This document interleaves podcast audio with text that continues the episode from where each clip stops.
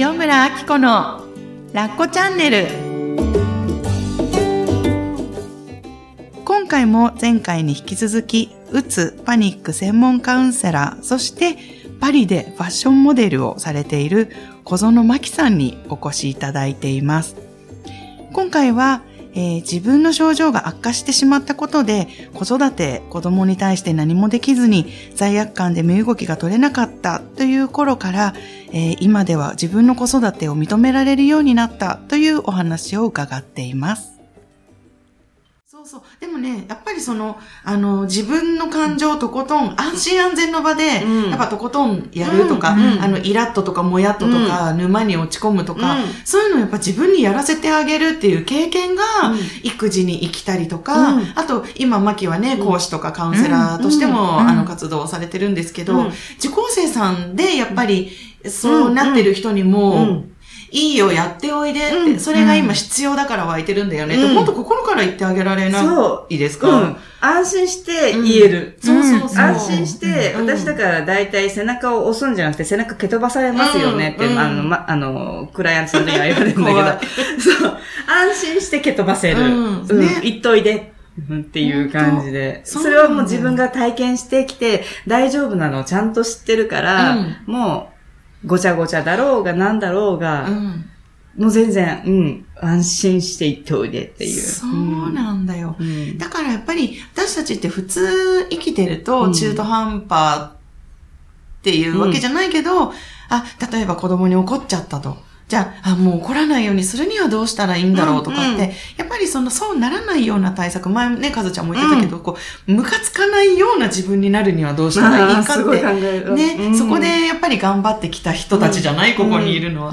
だけど、一回やっぱりもうね、私は気が短い、そうやって落ち込みやすい、こういうやつなんだ、はあ、私ってっていうのをもうとことん、やることによって、なんか、綺麗に復活できるというかね、うん、なんか気持ちよくっていうのかな。なんだろう、そのネガティブも OK だし、うんうん、ポジティブ、あ、だから要はポジティブだけを私 OK にしかできなかったから、うんそのポジティブじゃない自分は罰。うん。ネガティブは罰だったけど、そうそう。両方出て OK。むしろ両方あるから、私人間っぽくていいんじゃねっていう感じがあって、だから、なんか、そう、あの、さっきのだからね、子供の話とかも、うん、ずっと、上の子が今6年生で、うん、下の子が今年長さんで6個離れてて、うん、上の子の時とか、下生まれて、だから、生まれるちょっと前ぐらいに心やしたのかな。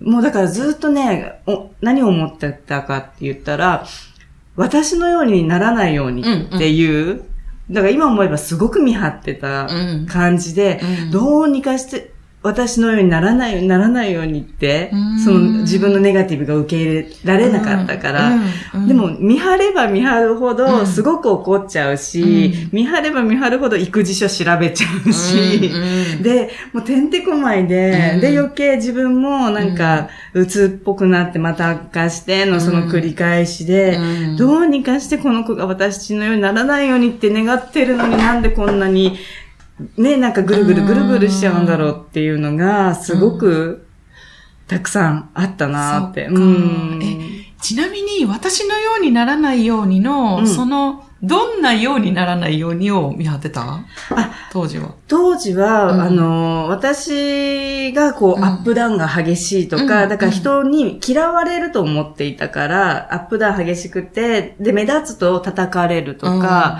その辺かな、その辺を思っていたから、とにかく外に行ったら、礼儀正しくしなければならないとか、うんうん、あの、挨拶をしなければならない、うん、子供は子供らしくしなければならないとか、うん、親は親らしくしなければならないとかっていう、うん、なんか、な、なんだろう、こう、型にこう、当てはまったところで、いか、生きていくことこそ、あの、世の中にこう、順応して、楽に生きていける方法だと信じ込んでいった。だからそこの、あの、でもそれって、たまたまその、あの、それ、それでもちろん楽な方もきっといるだろうし、レールにね、乗っかっていくのが。だけど、それじゃない人たちが私は見えていなかったから、うん、あ、いろんな人が、いろんなね、生き方してていいんだっていうのが見えていなかったから、うん、その、なんか、テキスト通りな、生き方をしていない自分を、あの、ずっと感じて生きてきたので、要はあの、親がこう、あの、何、あの、あ、そうそう、私あの、父親を知ら、未だに知らないという状態で生まれて、うん。うん、で、その後、こう、再、ね、親が再婚したりとか、で、家がなくなったりとか、うん、いろいろなことがあって、あの、何、成人してっていう、そういう背景があるから、うん、なんか普通にならなきゃがすごく強くて、そうかそうだから普通をたくさん調べるんですよね。なるほど。だからその子供に関しても、うん、普通の子供とはどういうものなんだろうとか、普通の親とはどういうものなんだろうとか、普通。普通を知らないコンプレックスみたいな感じだったのかなそうそうそう。そうか。うん。だから私のようにならないように、うん、なんか自分のようじゃない人生っていう、なんていうのかな、普通の。変化の少ない落ち着いたそう、へ、なんか平和な日常を送っていただ、何いただけるじゃない？もらえる。そんな風な、なってほしいって思えば思うほど、ごちゃごちゃに家の中になっていくし。そうなんだ。うん。だからそれでわけわからなくなってのマスターコースっていう。そうだったのか。じゃあ、上の子の時はすごく、その世間とか、うん、もう、育児書とかを気にして、気にしてました。生きてきて、で、あれ？じゃあ6歳の時に生まれたの、うん、下の子が。そう、そうです。そうか、そうか、そうか。6年って結構なね、スパンだもんね。頑張ってきたよね、じゃあ。だから子供に当時私、その娘に言ってた言葉が、うん、何かあったらママから逃げてってずっと言ってたんですよ。え、自分が娘ちゃんに何かあったらママから逃げるんだよって教えてたの？そう。今思うとびっくりなんだけれど。え、どういう意味？要は、私のようにならないようにって思えば思うほど、っていうか、年数が経てば経つほど、うん、なんか、私、娘はすごく可愛かったんですよね。うん。うん、可愛くて、本当にそのまま成長してほしいっていうのはすごく願ってて、だけど、なんか私が近くにいるからこの子はもっとなんだろう、私の悪影響を、こう、吸収しちゃうんじゃないかって。だから3歳ぐらいから、もうあの、当時はスマホなかったから、うん、携帯の、あの、なんていうのかな、こう短縮で、あの、おばあちゃんちの電話、ここをしたらできるからって、何、もう、ママが怖かったらママからも逃げていいから電話しなさいとか。泣ける。そう。そう。もうね、そんな感じ。ちゃん泣いてるもん。いや、思い出すとね、私もそうなんだけど。で、本当にそう、で、プラス、あの、えっ、ー、と、区の、えっ、ー、と、施設の方が、やっぱその行き詰まった育児を見てくださってる方がやっぱりいらして、で、その方の勧めで、じゃあ、娘ちゃん、保育園に預けたらって言われて、上の子保育園に預けたんだけど、預けたら、今度預けたで、他のお母さんってみんな仕事してる人じゃないですか。うん。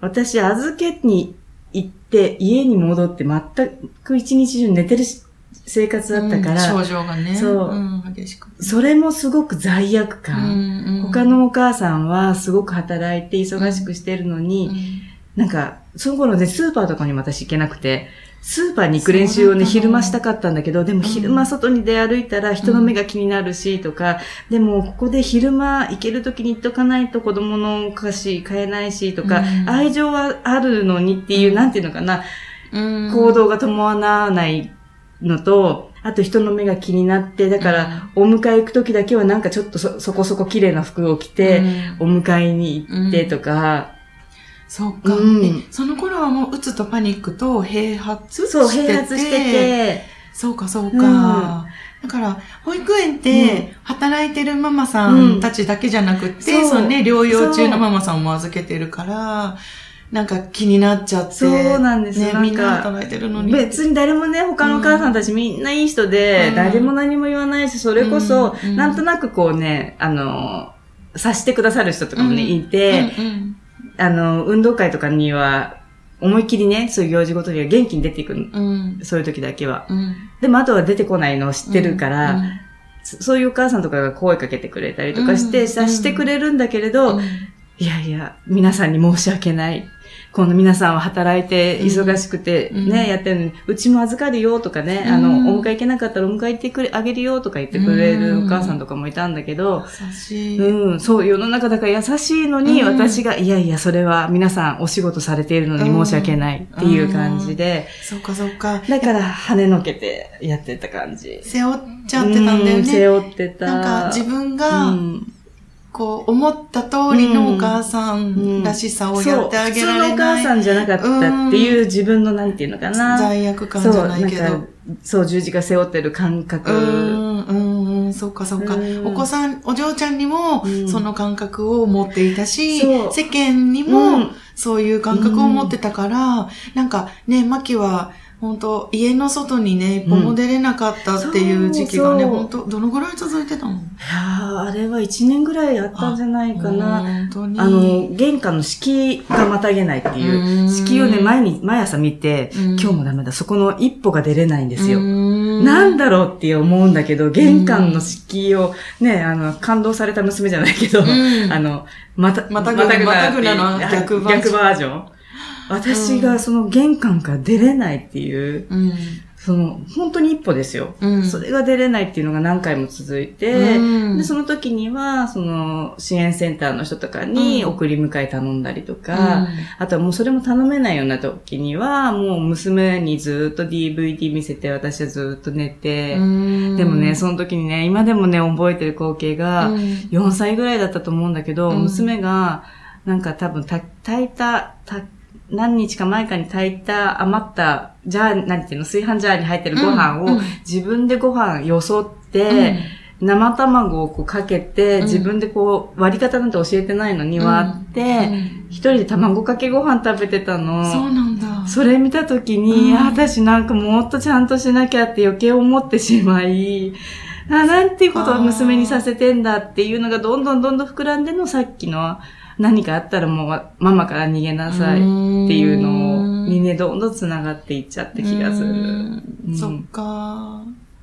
切ない。うん。うん。かずちゃん。かずちゃんいやー、本当にね、だから、そう、だ、だけど、そう、あのー下、あ、上の子は、だから6年、ん ?5 年間か、5年間保育園にお世話になって、でうんでも園長先生もすごく本当にいい方で、もう、あの、いつでも自分の、あの、大体保育園って何に何時にこう登園しなきゃいけない、何時に、あの、て、あの、退園しなきゃいけないって、あの、その家庭によってね、決まってはいるんだけど、もう、子供さん何時でもいいですから、自分の来れる時にね、連れてきてくれたらいつでもこっちは受け入れますからって。で、お迎えも来れなかったら、うん何時でも大丈夫です。こっちはずっと待ってますからって言ってくださって。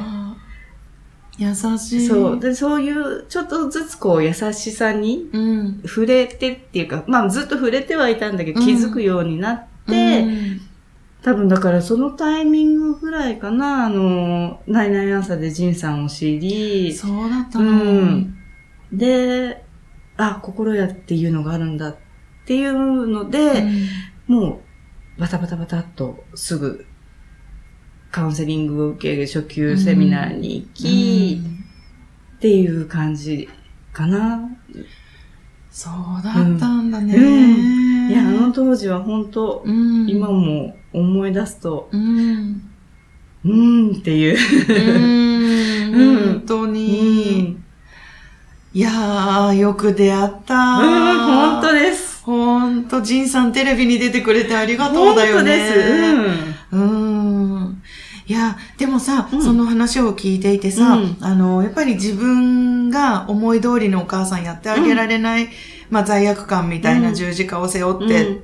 もう本当自分、申し訳ないっていう気持ちで多分いっぱいだったでしょ？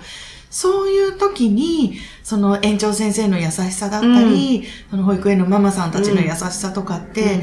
自分を責めてる時って、なんか優しさとして受け取れない時期ってあったんじゃないかなと思うのね。なんか逆にうんうん、なんか私ができないからすいません、もう優しくしないでこれ以上みたいな風うんうにんなっちゃう時も、なんかもしかしたらあったんじゃないかな。シャッター、思いっきり閉めちゃった時もありました。ねえ。うんそう、うんそれが、あの、その、優しさに、だんだん気づいていけたっていうことだったんだけど、うんそのきっかけって何だったの？きっかけはやっぱりね、その繰り返しだったと思います。日々の。そっかそっか。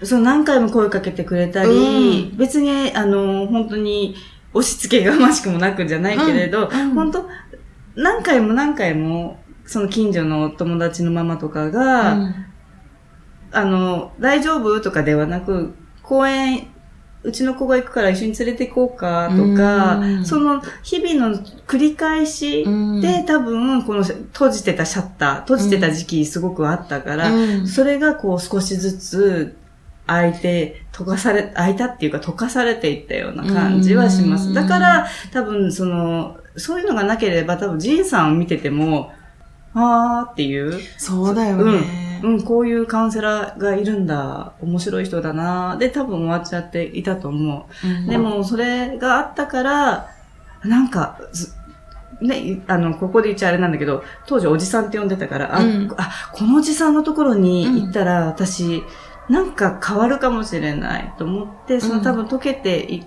た中でのちょうどいいタイミングで、その、ナイナイアンサーで出会えて、じゃあそれだったら私から外に出るっていうのを決めてみようっていう形で、うん、まあ、家族に反対されましたけどね。反対されたんだ。うん。なんか、聞き覚え、えー、そうだったんだ。なんかそれ初めて聞いた気がする。うん。なんか、初日も迎えに来てくれてたから。あ、あれはね、迎えに来てくれたのもちろん電車乗れないからもあるんだけれど、うん、拉致されると思ってたんだ。えー、そうだ、言ってた、言ってた。あの、セミナーとかね、そういうのは宗教に、で、まして、えっ、ー、と、なんだっけ、心屋という、なんともし、ね、怪しい名前で、で、えっ、ー、と、なんだっけ、合宿があるセミナーは、それは、表向きセ、なんていうの、セミナーだけれども、裏では、だんだん洗脳していったね、変な宗教に違いないって言って。最後が合宿だし、ね、確かに、三浦海岸から船乗せて。どこ連れてかれてると思ったんだっけ？な、なんだっけな。北朝鮮とかそうそうそう、なんかね、なんかわかんないけど、えー、どっかや、あの、海のどっかね、離島か山奥かわかんないけど、自分がね、わからないような状態になって拉致されるってね、とにかくね、旦那さんはね、本気で信じ込んでて。けるよね。そうか。それが今ではね。ねえ、そう。マネージャーのような。そうそうそう。お仕事辞めて今、マキのサポートに入ってるという。だから本当にね、なんかどうなるかわからない。そう、人生って何があるかわかんない。ね、うん。いやー、でも本当本当かずちゃんも来るときね、旦那さんにすごいなんか、マスター来ると、うん、来るなら離婚するとか言われてきたとか言って、教えてくれた。そう、マキもそうだったんだそう、初めて聞いた。すごい面白い。ねえ。それもだから、お金当時なかったから、うん、あの、子供の学資保険的に貯めてた貯金を下ろさなければ出せなかったんですよね。で、それを下ろす上に、私が拉致されそうなところに行くっていう、こいつもうすでに狂ってるんじゃないかっていう。本当そうだよね、うん、旦那さんからはね。確かに、なんかやっぱり、なんかね、マスターコースまとまったお金じゃないですか。で、私が自分がマスターコース行った時はね、あの、もう、旦那さんとお財布は全く別々で、で、子供もいなかったから。お仕事ね、たくさんされてそうそうそうそう。で、もう私は好きなことをやる。うん、自分のやりたいことは自分の貯金で全然やる。うん、誰にも何も言わせないぜぐらいな、うん、あの、あれがあったから、別に、そういう葛藤はなかったの、みんなみたいに。だけど、蓋を開けたら自分がね、こうやってマスターの講師をやるようになったら、もう、いや、最初は旦那さんとか家族、というハードルを超えてきてくれてる人たちっていうので、もうこれはやっぱりもう魂注がなきゃじゃないけど、うんうん、そしたらこんなキャラの濃い人たちと出会って、そら旦那さんのね、うん、なんかハードル超えてくるわ。この勢いがあったら超えられるわって思ってた。離婚問題か。離婚問題か。今じゃラブラブだもんね。そう、ほんとそう。フェイスブックこっちが見るの恥ずかしいよってね、思うよ。かずちゃんたちね、ほんとごちそうさまですっていうラブラブっぷりで。ほんとどうなるかわからないよね。本当に本当に。だからね、変わる、変わるんだなっていうのをね、本当あの濃い期間も体験させてもらったし、だからその前のその自分のぐちゃぐちゃな子育て期間っていうのかな。まあでもあの時はあの時で、だからすごく一生懸命やってたから、あれがあったから私うん。今すごくこう、自分でこううん。いろんなものが繋がってきたなって。だからこの子が私のようにならないようになんて今思わないし、そうそうね。むしろ私のようになってうん。思うようにな、うんうん。転換してきたのも、うん。多分この経過の流れ。いやー、うん。だって子供にさ、うん。私みたいになるといいよってうん。思えるお母さんってうん。めっちゃ素敵じゃない、うん。うん。私も、あの、やっぱうつパニックの方で、こう、子育てができなくてっていうご相談たくさん、やっぱ受けたりはするんですよね。うん。自分が、うん。やっぱ病院通いだったり、時にはね、入院する時もあったりとかっていう方も多いし、で、やっぱり、その、だから過去の自分と同じことみんな、みんなではないけど、まあ、言う方も多くて、うんなるべくこう、この子には、ふね、ふあの、不憫な思いをさせたくない、うん。けれども、うん。自分はそれができなくて。って、でも、自分のこのいろいろな、そのは、うん経過考えてみたら、うん。やっぱり自分から先に幸せになることなんだなっていうのがすごく、もう、いろいろ試して、体験して思ってることで、うん。だから、私が幸せになって、ちょっと振り向いた時に、うん。子供が、うん。あ、そっか、この子もなんだかんだありながら、あ、私のように、うん。ね、自分で幸せな道をこううん見つけてってくれるんだな、うん。っていうのが分かるようになってきた。だからそれをこう、素ね、敵。あのー思うと、うんもちろんね、途中にはいろんなことがきっと子供たちは子供たちであると思うけど、うん。だから、そのためには、じゃあうん。私がもっともっと自分を幸せに、うん。自分を生きてってあげれば、うん。この子たちももっともっとなんか、あの、ね、鏡の状態、ね、鏡の法則じゃないけれども、うん。そんな感じで、あ、なんだかんだありながらも自分で、こう、わちゃわちゃしながらも、うん。時には沼に飛び込みながらも、うん幸せなね、道にこう、うん。行くんだろうなっていう風に見れるようになったら、なんかね、お互いす、お互いってね、まだ子供ちっちゃいけど、うん。すっごい楽になって、ううん。ん。ともう、その、そこを信頼できうるん。視点があるかないかでうん。全然違うよね、そうだ子から育ては。同じ家に住んでて、同じ家族メンバーで、全然普段、今ま、その数年前と内容も食べてるご飯も変わるわけじゃないし、むしろ今の方が手抜きっていうぐらいに、感じでやってるのうんに、うん。全然見える世界が違う。いやーもうこれですよ。うん。やっぱり自分がとことん、とことんやるっていうと、うん。なんか伝わりづらいかもしれないけど、うん。そのなんかダメなところもうん。子供の前で見せるとか、ん自分自身感情に振り回されるというかね、うん。なんか自分に寄り添ってあげるとか、うん。なんかやりたいことをとことんやってあげる、なんか自分の魂磨いていると、うん。きっと周りでね、うん見てる子供うんないし旦那さんとかはなんか、なんかママいい感じみたいなのにちょっと思えてくる瞬間があるんだよね。だからなんか、に人間対人間じゃない、子供なんだけど、なんか人間対人間みたいな感じうん、に、うん、なんかおどこかでね、こう、うん。頭の裏っ側のどっか薄いところで思えるようになってきてるようう。なん。気もする。ね。う。ん。さっきさ、キーワードで言ってた人間臭さっていうのは私も大好物な言葉で、うん。だ、だからこのメンバーが集まれると思うんだけど、やっぱなんかその、あのーきっと、マッキーのね、話を聞いてて、もう、症状としてパニックとかうつとかでもう、うん。お布団から出られないってね、強制終了になっちゃったから見せざるを得なかった部分あると思うんだけど、うん。多くのお母さんは、そこを見せてはいけないと思って、なんか子供も旦那さんも見てないところだけで苦しんで、うん。あとは人目のあるところは、いいお母さ、ん。ちゃんとしてるお母さんでやろう。まあ、切れるけどね、ぐらいな、うん。なんかちょっとしてるところは見せてるけど、ほんまもんのところはなかなか見せられうん。なくて苦しいお母さんもいると思うんだけど、うんなんかそこ腹渡？見せちゃったら楽だろうなって。だからね、私、今もだから、あの、波風が立たない生活してるかってそうじゃなくて、今もアップダウンが激しいうん。生活は、私の中でのね、はい。アップダウンが激しいのはずっと変わらずうん、なんだけれど、だから泣きたい時には別に子供がいようが泣くし、うん、ママ自らね。そう、あの、娘とかなんかに、うん。もうこのままで大丈夫なのかしら？みたいな感じで。言ってたり。されちゃそうするとでもね、うちの娘とか、だから、息子が、多分こっちがそういう風になってきたからなのかもしれないけど、大抵毎回ね言われるのが、じゃあパパがね、お仕事帰ってきたら、ママね、まずね、ハグしてもらいなって言われるように。娘ちゃんがそう。そう言ったの？そう、う。そう。すごくない？そう。それでいいよって言って、うんそそうしたらママの今のモヤモヤは、あの、多分なくなるからって言われて。素敵。ね。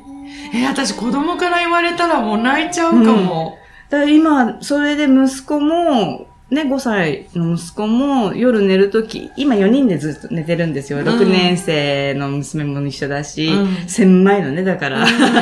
ベッド2つ並べて、うん4人でもうみんなそろそろ大きくなってる。そうだね、二つ並べて結構大きいよね。そうそう4人だと。そうなの、うんなんだけど、むやっぱ子供部屋に行かずに、や一緒に寝るのが好きで。幸せな時間だなそうすると、じゃあ、今日は、お問題ねって、まず、うちのルーティンじゃないけど、夜寝る前の、あの、息子と私のクイズ、仮面、今流行ってるの仮面ライダークイズで、うん仮面ライダー、あがつくのは、あ、アギトだよね、みたいなのを、難しい。そうそうそう。じゃあ女の子そうなのよ。そうなのよ。難しい。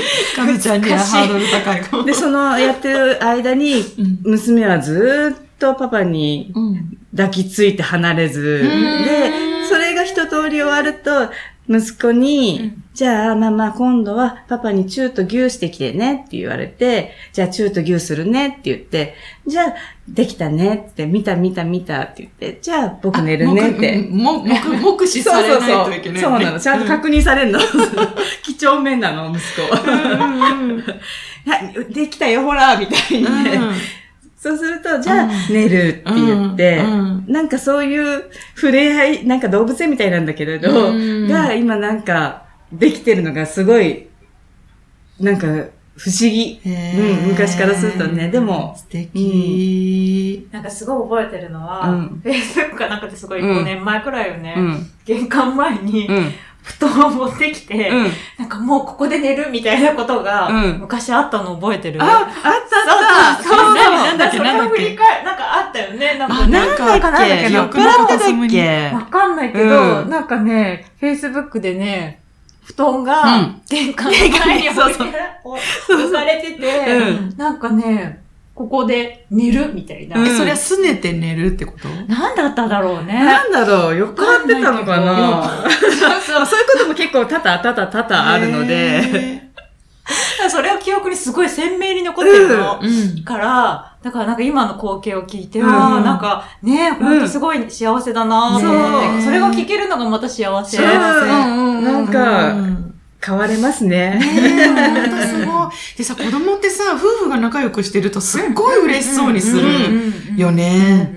もうなんかね、ニコニコニコニコしてこううんなんかずっと見てくるみたいな。そう。もうだから、何を教えなければいけないとか、うんなんかこう、私がは母親として教育しなければいけないことなんてうん何もなかったなーって。うんなんかみんなでわちゃわちゃわいわい、うんこう今、チューチューしね、ハグしながらやってると、うん勝手にうん。育っていってくれる。うんうんうん。で、勝手にそれをこうなんかキャッチして勝手に、なんか、僕もね、実は保育園でモテるんだよ、みたいな。